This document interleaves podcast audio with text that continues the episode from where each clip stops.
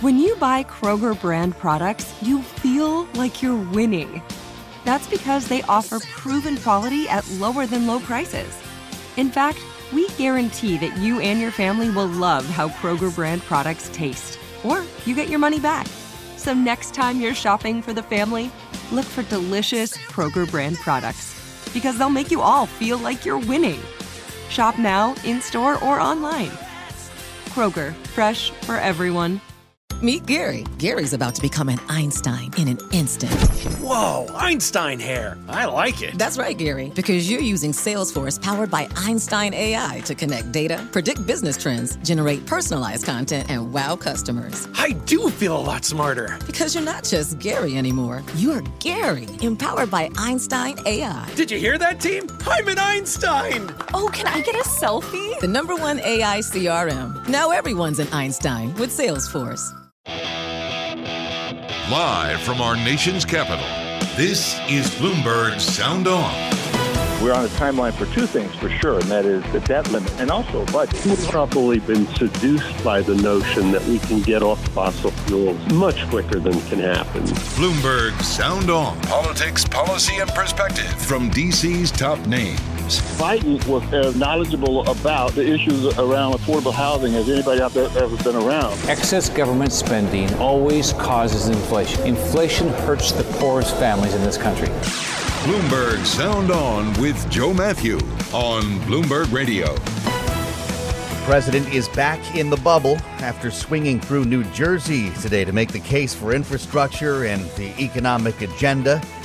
And the odds makers are back at it on whether Democrats can find a deal on all this before President Biden heads to Europe this weekend. We'll dig into the debate ahead with Congressman Al Green, Democrat from Houston, Texas, who serves on the House Financial Services Committee. It's a big day for Facebook, as you've been hearing on Bloomberg Radio, not only with earnings after the bell, but also another round of testimony from whistleblower Frances Haugen, this time in the UK, with more internal documents emerging some that contradict Facebook's public stand on competition. We'll get into that with Bill Baer, former Assistant Attorney General for Antitrust in the Obama administration. And we'll sort it all out with the panel. Bloomberg Politics contributors Jeannie Sheehan Zaino and Rick Davis are with us for the hour. The long and winding road to infrastructure and the rest of President Biden's economic agenda wound its way through New Jersey today before the rains where President Biden made several stops, in fact, to tout his plans, including one at the Portal Bridge, the busiest train bridge in the Western Hemisphere. You've probably gone over it. Swing Bridge opens about a 100 times a year. The thing's over a century old and is known for not working. Something goes wrong, they say, about 15% of the time. Workers have to use sledgehammers to close it. Sounding familiar, right? Here's President Biden speaking at the bridge. When the Portal Bridge was built, it was state of the art, and it really was. But 110 years ago, today, it's been called something different a choke point, a bottleneck, an Achilles heel in the Northeast Corridor. Yeah, 110 years ago. So the infrastructure plan that's waiting in the House includes $30 billion in funding for the Northeast Corridor that would include the old Portal Bridge. As you likely know by now, that cannot pass with at least an agreement on the Biden reconciliation plan. Speaker Nancy Pelosi telling CNN they're almost there. Here she is. We've 90% of the bill agreed to and written. We just have some of the last uh, decisions to be made. Yeah. Of course, we've heard that 90% line before. The 10% left is clearly the hard part, right? As moderates and progressives debate everything from an expansion of Medicare to the duration of the child tax credit, course, how to pay for it all. And joining us to talk about those issues, among others, is Congressman Al Green, Democrat from Texas, Houston, Texas, serves on the House Financial Services Committee. Congressman, I know you're getting ready for a big baseball game, but welcome back to Bloomberg Radio. We're glad to have you.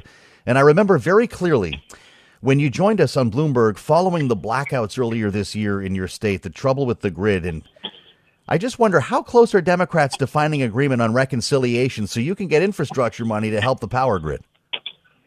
Well, thank you for having me on, and I greatly appreciate your comment about the World Series. Yes, we are ready, and uh, we're going to take care of business. Probably yes, a lot faster than the Democrats have with reference to the reconstruction. Well, geez, it uh, wouldn't take a lot. All of the things we're doing. Well, uh, thank you. You're, you're probably right. But you know, this is what democracy looks like. This is this is what it's all about. Uh, and democracy is about give and take. It's about some disappointments from time to time, but yep. at the end, we will pass infrastructure and reconciliation. Uh, that's what our goal is, and we'll get there. It may not be what we wanted, all of what we wanted, but it will be something significant. That's important. Two big things happened this weekend, Congressman. President Biden is going abroad. He's on his way to the G20 and, and the UN Climate Summit. And it's hard for me to really understand what it is he wants to take away beyond a broad agreement on, on reconciliation, but also surface transportation funding runs out October 31st. That's the real one. If you want to talk deadlines here, do you think you can get this infrastructure deal done by then, or is it going to be another CR to fund transportation in its place? Well, CR is always an option for us. I would prefer that we not use it. And yes, I think we can. Uh, Speaker Pelosi has been very positive lately, and uh, she's optimistic. Uh, Mr. Hoyer is planning for a vote. Uh, these are some positive signals, and mm-hmm. I take it that we can get it done. But if we do not get it done within that timeline, we can still get it done. The asset test is whether we'll get it done, not yeah. whether we'll get it done today or tomorrow. Okay, understood. Is is is Leader Hoyer looking for something on Wednesday, as I've seen reported? Uh, that's what I have uh, understood the case to be. Yeah. Uh, but uh, you know, Wednesday will come, but uh, the final word will be that we will get it done. Something will be done. We're not going to leave this much on the table. We can't. What are you looking to send Joe Biden away with? It's like you're packing up his lunch, you're putting it in the bag, he's heading off to the airport. What does he need to show other world leaders that the U.S. is capable of accomplishing? I think it would be great if we can show the world that uh, we're still committed to dealing with the existential threat of climate change. Uh, I don't want to see us uh, leave that behind. Uh, this is something that impacts us globally. As you know, Kilimanjaro, the ice caps are melting there. Uh, this is something that the president, I think, is committed to, and I think he'd like to take that with him, something to say to the world, we're committed to it. I know that objections uh, from some members of the Senate, namely Senator Joe Manchin, are keeping uh, the, the Clean Power Grid Act, I guess, out of a final version that would incentivize utilities to use green energy and, and even penalize those that did not. How do you replace that? I know you're looking at a menu of options, Congressman, to come up with something else that mitigates the effects of climate change, or is it already in the BIF? Is it in the other bill? Well, I think that we should first do this, uh, and I'm sorry, I'm sorry to take you back so far, but first, I think we should find out what Mr. Manchin wants rather than talk about what he doesn't want. Because if I tell you what I want and ask you to agree to it or disagree, well, yeah. then you can downsize what I want. But let's find out what he wants. Maybe he wants something for the people in his state who are having to make a transition from coal to some other form of energy in terms of their work product. Uh, Let's find out what he wants, and then let's try to satiate his desires. This is a give and take business. It's not all about taking, so we've got to take care of Mr. Manchin. Well, okay, so maybe I should ask you differently. What do you need when you look at the power grid in Texas, when you look at the coastline in Texas and and and the the issues that we're dealing with in terms of climate costing companies uh, a greater load when it comes to doing business. How do you take care of that with the legislation that you're negotiating right now? Texas, in my opinion, has to become a part of the the uh, the grid that the United States has. We have yeah. three grids in this country, and Texas needs to become a part of uh, the, the national grid. Uh, I think that it can be done. Uh, I think that within what we are planning, hopefully, there will be monies made available to states to uh, get grants so that they can upgrade some of their equipment.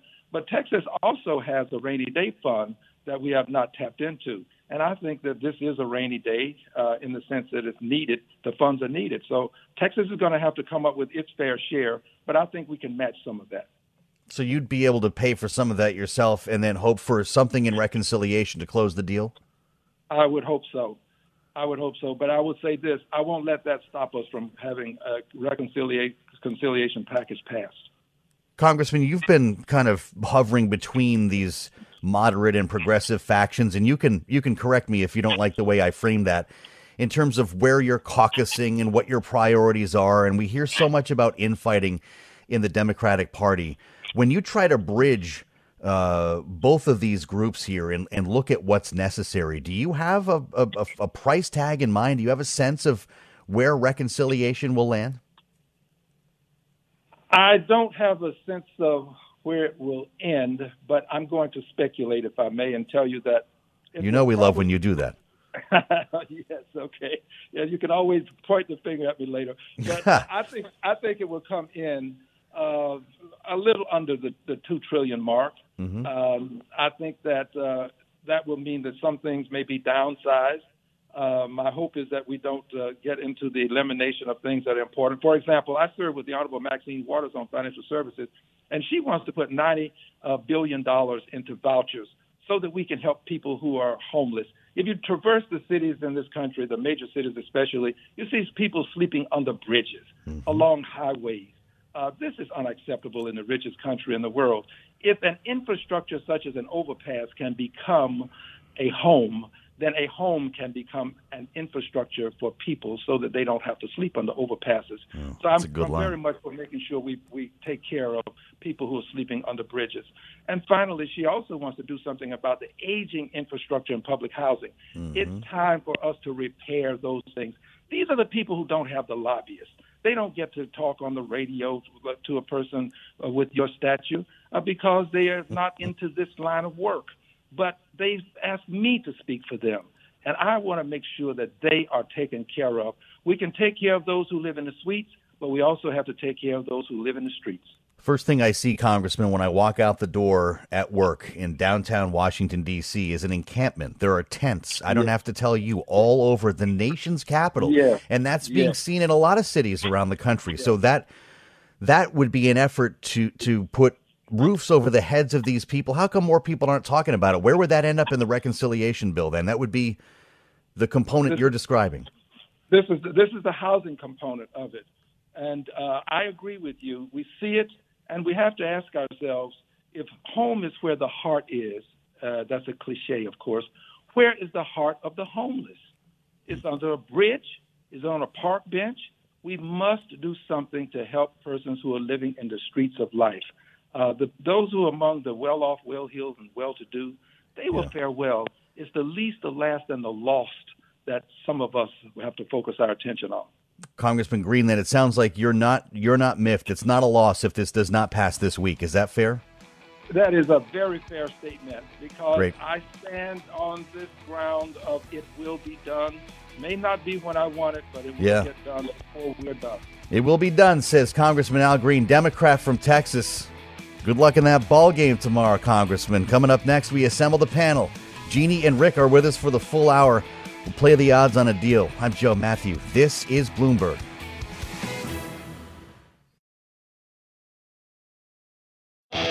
You're listening to Bloomberg Sound On with Joe Matthew on Bloomberg Radio. Still haven't heard what they had for breakfast at the Bidens on Sunday morning. Did they go continental? Just the baked goods or full on bacon and eggs? And did the conversation change anything?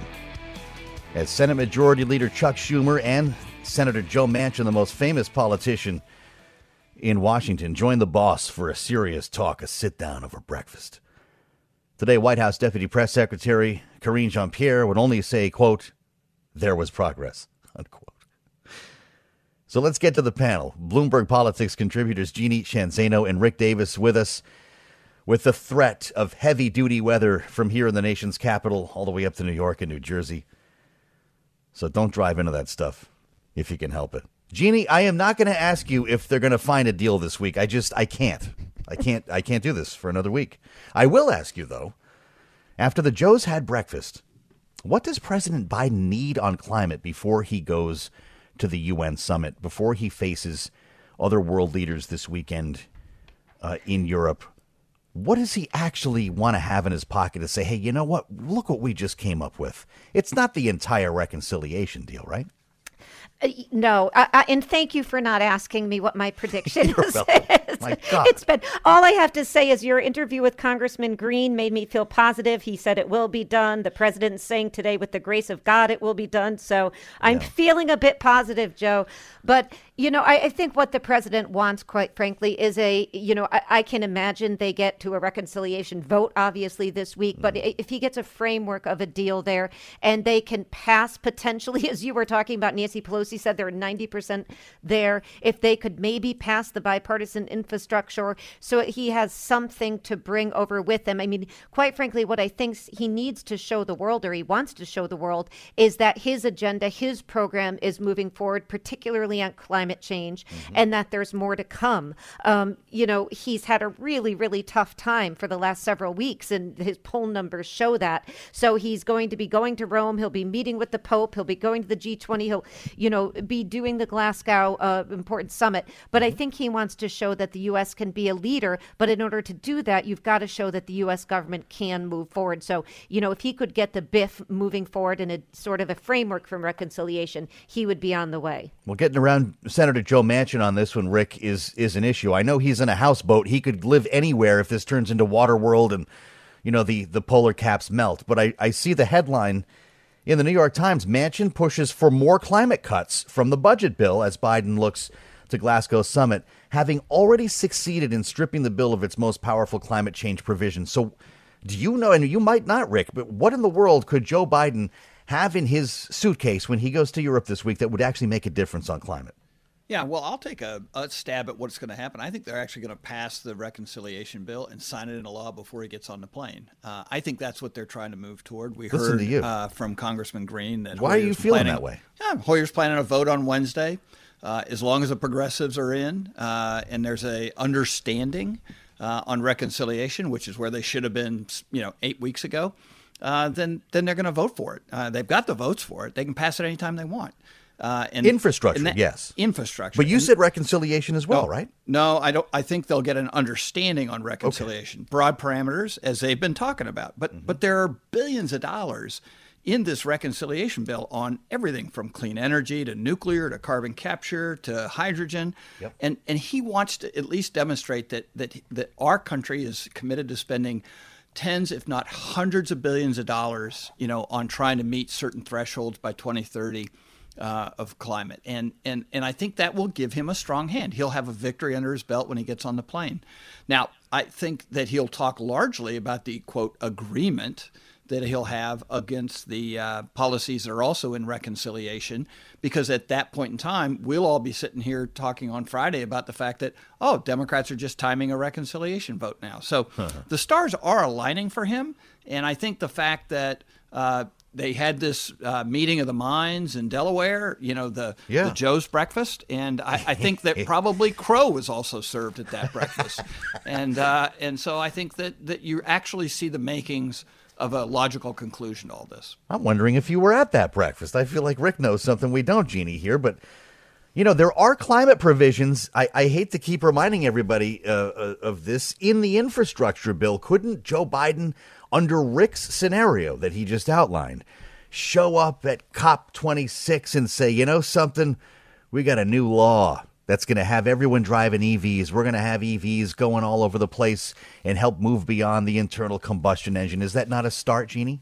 It's absolutely a start. And I think that is what the White House is uh, expecting and hoping, and, and the leaders in Congress on the Democratic side are hoping that they have a framework for reconciliation. They get a vote on the bipartisan infrastructure, and he can go and rightly claim a victory. And let's not forget, this is a big victory. If we think about it, if it is the BIF at, you know, about 1.2 and the American Rescue Plan at 1.9, yeah. that is a big amount of money. of money. You add on to to that a framework for reconciliation, say it's 1.75, you know, 1.8, somewhere around there, we're talking 4 to 5 trillion dollars in spending in this year. This is a transformative bill, and he could certainly pull massive pieces out of that to sell and to talk about. So I think that that is what the the president is is hoping and and I think what I'm watching for at this point is do we see some pull off on these progressives? Do they do they get upset at the lack of climate focus, even though there is a lot there? Boy, there is a lot here. and I still want to know what they ate. If you know, how did they prepare the crow? Rick and Jeannie will be with us for the rest of the hour. Coming up, we turn to Facebook. Charlie Pellet's going to have the latest on earnings. We're going to look ahead to the argument for antitrust. Stay with us. I'm Joe Matthew. This is Bloomberg. Face it, your business is unique. It faces challenges and risks that are specific to your industry and to the skills you and your team bring to every challenge. You need experienced insurance professionals. The Hartford accepts the challenge. The Hartford understands that protecting your business with the proper insurance can be a challenge. The Hartford team can help provide coverage to suit your industry. The Hartford empowers mid to large size companies like yours to easily manage risk, from liability and property insurance to workers' comp and more. With experience in underwriting, risk engineering services, and claims, the Hartford faces any challenge to deliver innovative, customizable solutions that your industry and your unique company demand. Let the Hartford help protect what's unique about your business. Learn how at thehartford.com. Broadcasting live from our nation's capital, Bloomberg 99.1. To New York, Bloomberg 11.30. To Boston, Bloomberg 1061. To San Francisco, Bloomberg 960. To the country, Sirius XM Channel 119. And around the globe, the Bloomberg Business app and BloombergRadio.com. This is Bloomberg Sound On with Joe Matthew. The headline on the terminal The Facebook Papers. Social network shaken by content user woe. A whole new pile of internal documents given to the SEC by the Facebook whistleblower Frances Haugen and then provided to Congress. Well, you know what happens then. They've been obtained by a consortium of 17 news organizations. You better believe they include Bloomberg.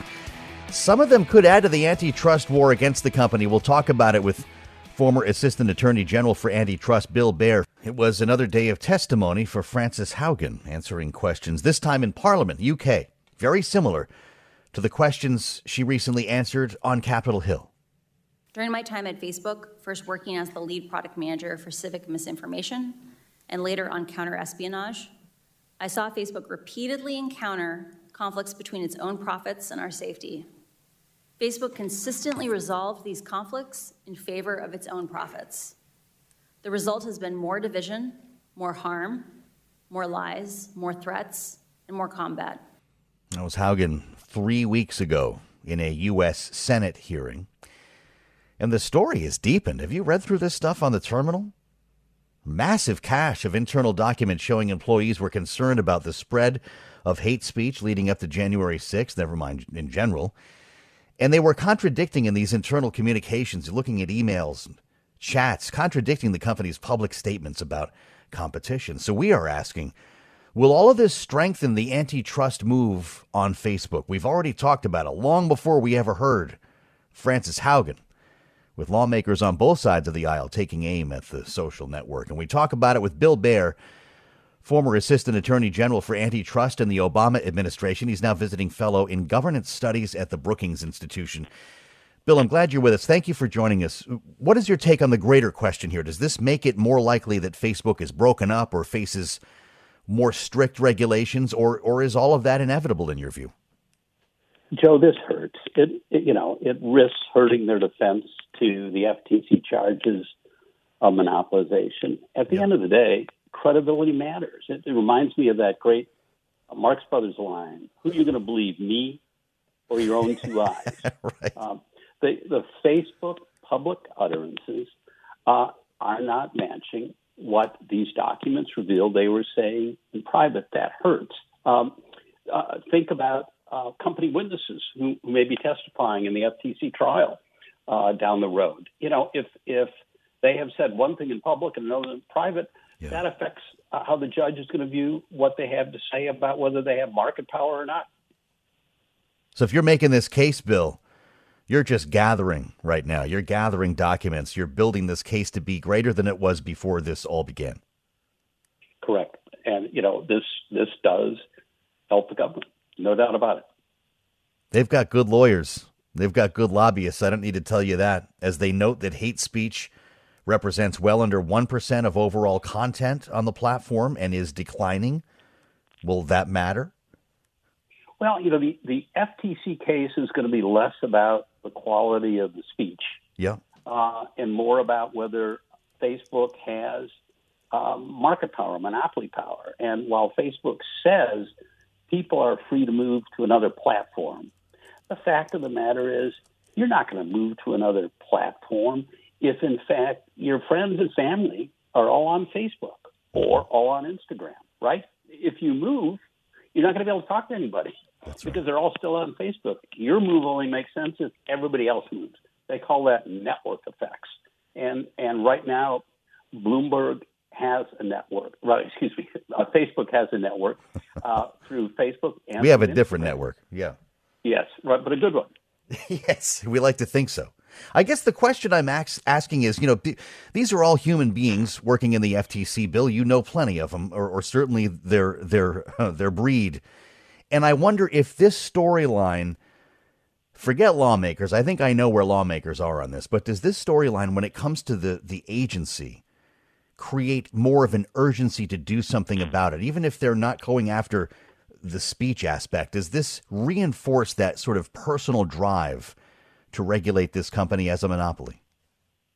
Well, I think it does reinforce, as you say, both on the Hill and at uh, at the Federal Trade Commission, in this sense that um, this company is both powerful uh, and, and and lacking in some degree of credibility, and that um, uh, you know it, it reinforces, I think, what the FTC said when it brought its initial complaint, later amended uh, in response to uh, to the district court judge. Uh, but um, I think, for the most part, uh, those professionals at the FTC and at the antitrust division, they're professionals. They focus on what they can prove and how they're going to prove it. Uh, uh, so uh, I don't, I don't think they do this as anything but a reinforcement of the view Mm-hmm. that Facebook hasn't been quite truthful with the government or with the American public or with the U.S. Congress. We're having a little trouble with your line, Bill, so hopefully it'll hang in another minute. I'm just curious what you see as a, a potential outcome here. Are we talking about breaking up the company or creating rules of the road for this company? It's too early to tell. You know, Facebook has been talking uh, about creating rules of the road as an alternative path to a breakup. Um, you know, we're going to have to see what the evidence is. I think at the end of the day, it is hard to separate out lines of commerce that have been integrated, uh, especially in a in a high tech uh, platform. So we're going to have to see where that all goes. But at the end of the day, I think this does give impetus uh, for some sort of some form of increased regulation uh, over uh, over Facebook. How long does a case like this take, in your view? Well, longer than it should. And um, this case is not set for trial until 2013 at the earliest. And there'll be appeals, however, it comes out. So we're a long way away, which is one of the reasons why lawmakers are thinking of uh, legislating in an effort to get more control over this environment than they have today. Boy, we will not hold our breath. But I like the idea of talking to Bill Baer again. Thank you, Bill, for being with us. It's great talking with an expert who knows what they're talking about. He's the former Assistant Attorney General for Antitrust. That's why he was with us, of course, with the Brookings Institution. And I want to play this against the panel. We will reassemble. Rick and Jeannie get their take on the latest from Facebook, and we'll look ahead to the Virginia governor's race. My God, it's just about a week off. This is Bloomberg. You're listening to Bloomberg Sound On with Joe Matthew on Bloomberg Radio. As investors obsess over Facebook's quarterly finances this evening, as you were just hearing from Charlie, we are focused on the antitrust effort against the company, a lawsuit by the FTC, and a charge on Capitol Hill. Frankly, bipartisan, although they're motivated by different reasons, to regulate the social media company. And we reassemble the panel to get the take from Rick and Jeannie, Bloomberg Politics contributors.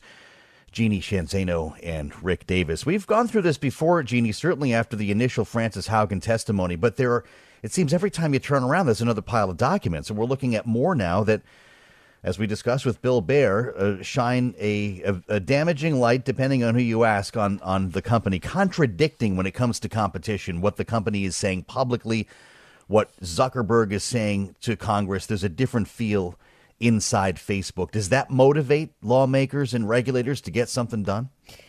It, it does. And I think what's so stunning to all of us as we start to sift through this material is not only were these calls coming from inside the house, but these data scientists who were doing this research were showing the executives the extent of the challenges they were facing, the problems. This was really good research. This is hard data.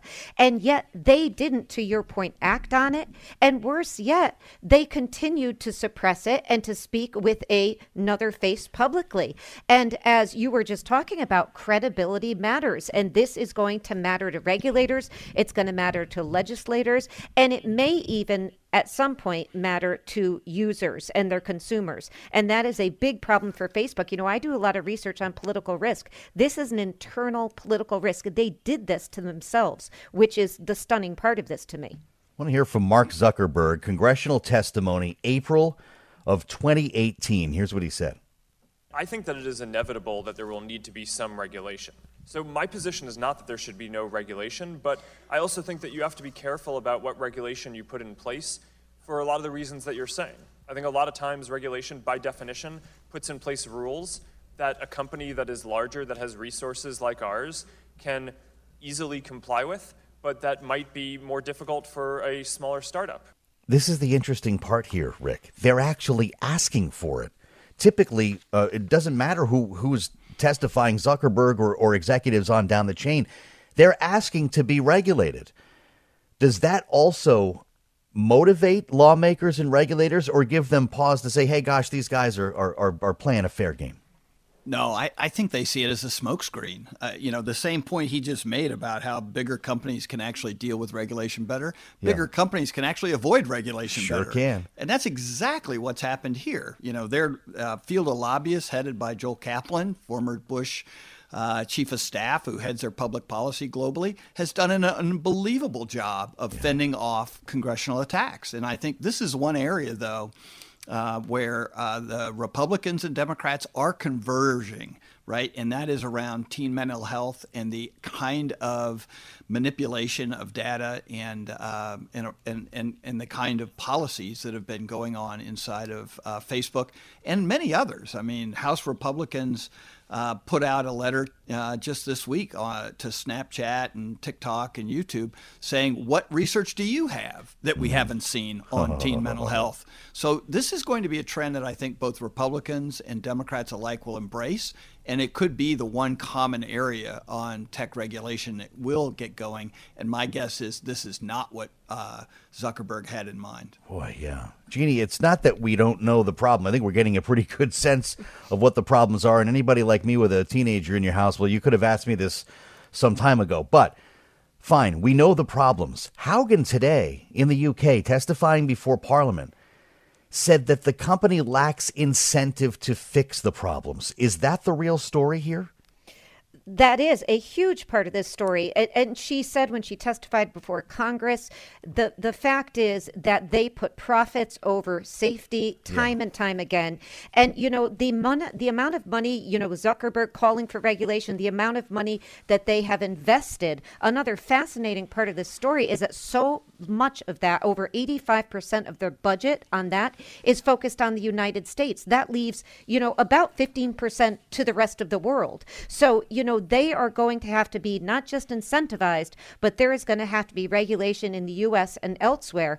And the challenge, and I couldn't agree with Rick more on this, is that, you know, he says on the one hand he wants regulation. This would be Mark Zuckerberg, not Rick. And yet on the other hand, he, he you know, he, that they're going to try to craft that regulation or to help legislators craft it in a way that, that it works for them. I think what we're looking at are laws to protect children. I think that we're looking at algorithm protections. And then then the big question do we see a breakup or do we see this rules of the road? But as you were just talking to Bill Barr, that's or Bill Baer, that's going to take, you know, several years till we come to that point. Yeah, what does this mean for Section 230, Rick? Is does it go away or are we going to keep talking about it?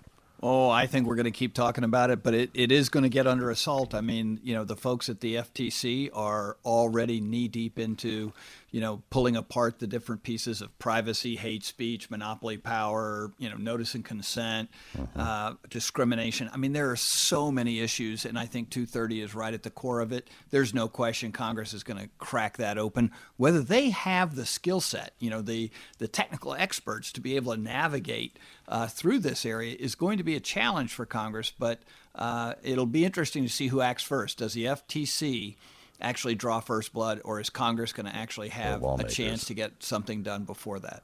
Great questions, and I'm deeply curious to see uh, how this turns out. I want to ask you both before we're done about the Virginia governor's race. Imagine tomorrow, a week from tomorrow, we're talking about an election here. Uh, Terry McAuliffe, the Democrat, the former governor who's who's running to do this all over again against Glenn Youngkin, the Republican, brought out the big guns. He brought out President Barack Obama, the former president, with a big address uh, on the on the stump here. Virginia Commonwealth University. His comments about the culture wars have everyone in a froth. Here's the former president. We don't have time to be wasting on these phony, trumped up culture wars. This fake outrage that the right wing media is peddles to juice their ratings. And the fact that he's willing to go along with it instead of talking about serious problems that actually affect serious people, that's a shame. That's not what this election's about. That's not what you need, Virginia. This has uh, been making quite a bit of fodder, and I'm sure you guys have seen it, uh, particularly among conservative media, calling out Barack Obama for being tone deaf. And if you haven't been following this, it, it, he's referring to a big blowup in Loudoun County in Northern Virginia where, where parents are calling for the resignation of the Loudoun County superintendent in the wake of allegations that the school district covered up a couple of alleged sexual assaults. I won't go too deep into this. It has to do with bathroom access, but the president's referring to arguments about LGBTQ, critical race theory, even masking in schools. Jeannie, schools have become a battleground uh, for for the culture wars here, for political social discourse. Is that going to help decide this race? It could it could have a huge impact because of course what what Glenn Youngkin needs to do is he needs to pull back at least some of these suburbs to his side. Mm-hmm. You know, many of them in Virginia and elsewhere around the country given over or lost to the Democrats in the last few election cycles. He needs to pull them back. And this issue is one that is potentially going to allow him to do that and maybe also play in the midterms across the country. So, you know, I, I know that, you know, I would not accuse President Obama of being tone deaf by any stretch of the imagination, but I do think that this issue is a critical one and Glenn Youngkin has grasped onto it. This whole issue of parental choice is something particularly yeah. in the context of the pandemic and the vaccination, LGBTQ rights, and so on and so forth has become a really, really high hot issue politically at the state and local level. They're making ads out of it at this point, uh, Rick Davis. But how would how would you advise Glenn Youngkin just continue to fly above it? You know, well, I don't think he's flying above it. I mean, he's made this uh, kind of a centerpiece of his election. I mean, he owns the education issue, and he took it away from Terry McAuliffe. Uh, so, uh, right now, I think that's actually uh, advantage uh, Glenn Youngkin. Uh, I haven't. You don't seen... see him doing interviews though, or, or like it, it may be. Well, it's out there in the ads and so forth. Yes. But how how is he uh, just?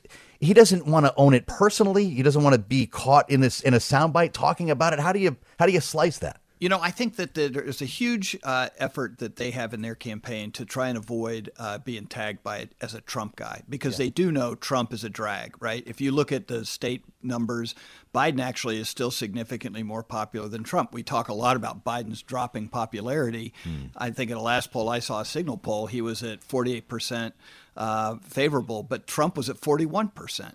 And so, you know, Youngkin looks at this and says, wow, I got to stay out of this Trump stuff. And I can't talk to a reporter it, without having them ask me about Donald Trump. So right. just don't talk to reporters. I mean, that yeah. is a device that many campaigns, none that I've ever managed, uh, you know, have used successfully. If so, I only knew you the way I do now back in 2008, the phone calls, Rick, so many phone calls. so, but Jeannie, in this case, I'll throw another layer on this. Everyone says Joe Biden's got to get something done uh, before the election. Does that even matter in Virginia? I, I, think it does. It would certainly help. And we are telling Glenn Youngkin to talk to you, Joe Matthew. so, you know, Rick is here. He could talk to the both of you. That's right. i am going to bring in Rick for cover. Jeannie Sheehan Zaino, Rick Davis, our classic panel, and both of our Bloomberg Politics contributors. Yeah, again, we're going to be talking about an election in a week. This is our bread and butter. So stay with us. We'll meet you back here tomorrow. I'm Joe Matthew. This is Bloomberg. The Hartford understands protecting your business with the proper insurance can be a challenge. The Hartford team can provide coverage to suit your industry. The Hartford empowers mid to large size companies like yours to help manage risk, from liability and property insurance to workers' comp and more. Let The Hartford help protect what's unique about your business. Learn how at thehartford.com. Top Thrill 2 is like no other course. Two 420 foot vertical speedways, three launches. All right, let's talk strategy. Copy that, driver. Go for maximum acceleration off the start. Roger that. You've got a short straightaway to push from 0 to 74 on the first vertical speedway. And what about the rollback? Rollback will set you up for an explosive reverse climb 420 feet in the sky so you reach 0 G's in total weightlessness. 420 feet of straight up speed. Let's get it. Top Thrill 2, the world's tallest and fastest triple launch strata coaster. Get your tickets at cedarpoint.com.